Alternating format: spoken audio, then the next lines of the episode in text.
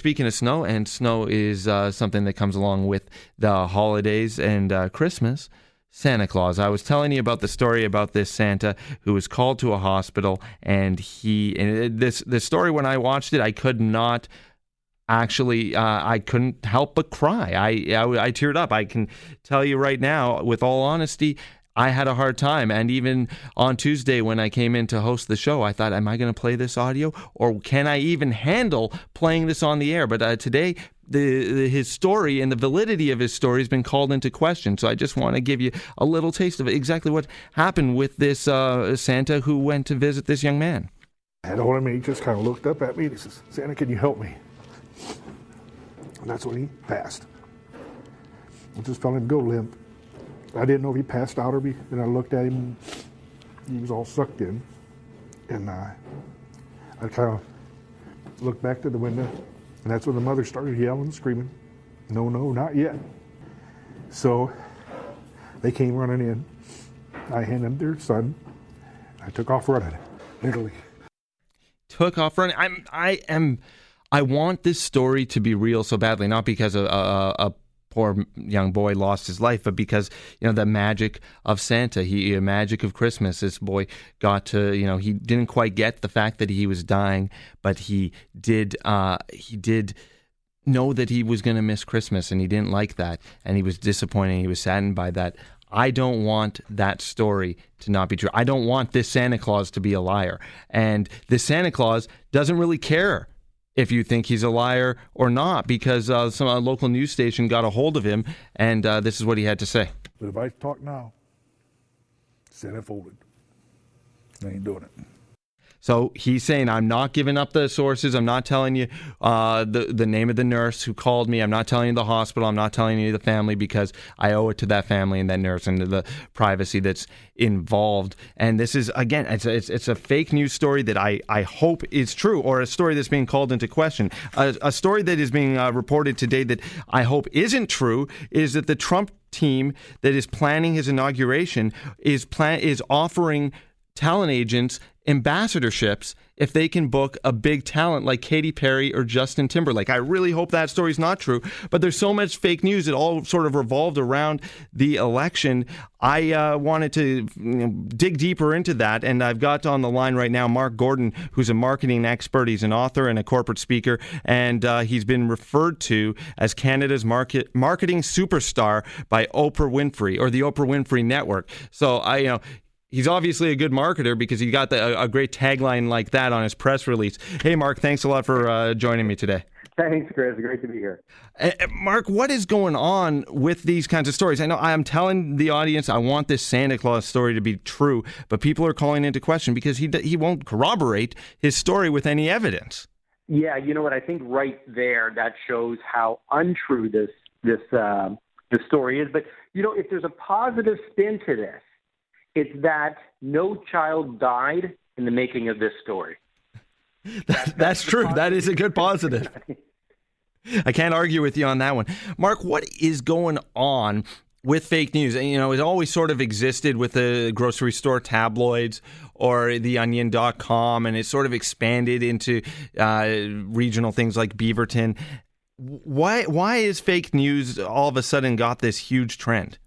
Well, it seems to be the fact that a lot of people are turning away from conventional news sources, whether it be a, a daily newspaper or a news channel, and they're looking to social media. And a lot of the traditional media are, in fact, using social media to to send their stories and broadcast their stories as well through Facebook, Twitter, Instagram, whatever.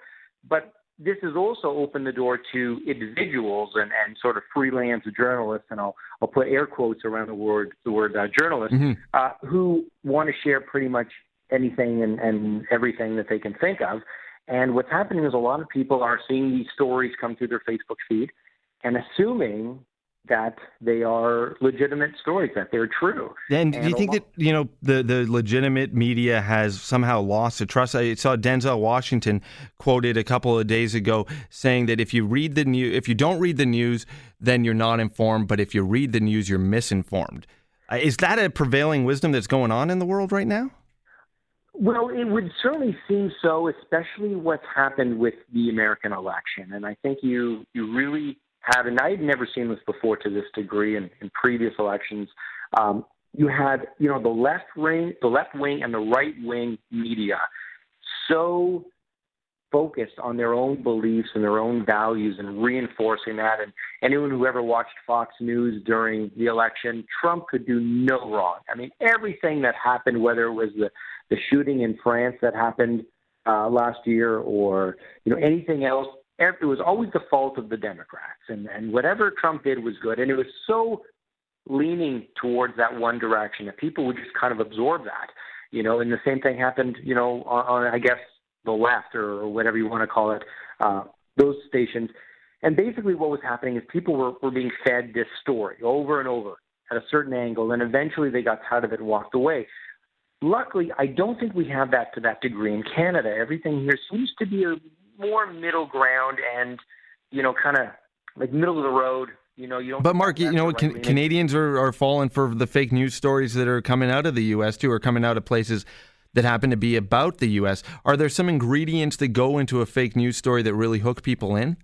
Well, of course, and and this story with uh, the Santa Claus and, and the sick kid, I mean, it had some great elements. And the first one being it was extremely detailed.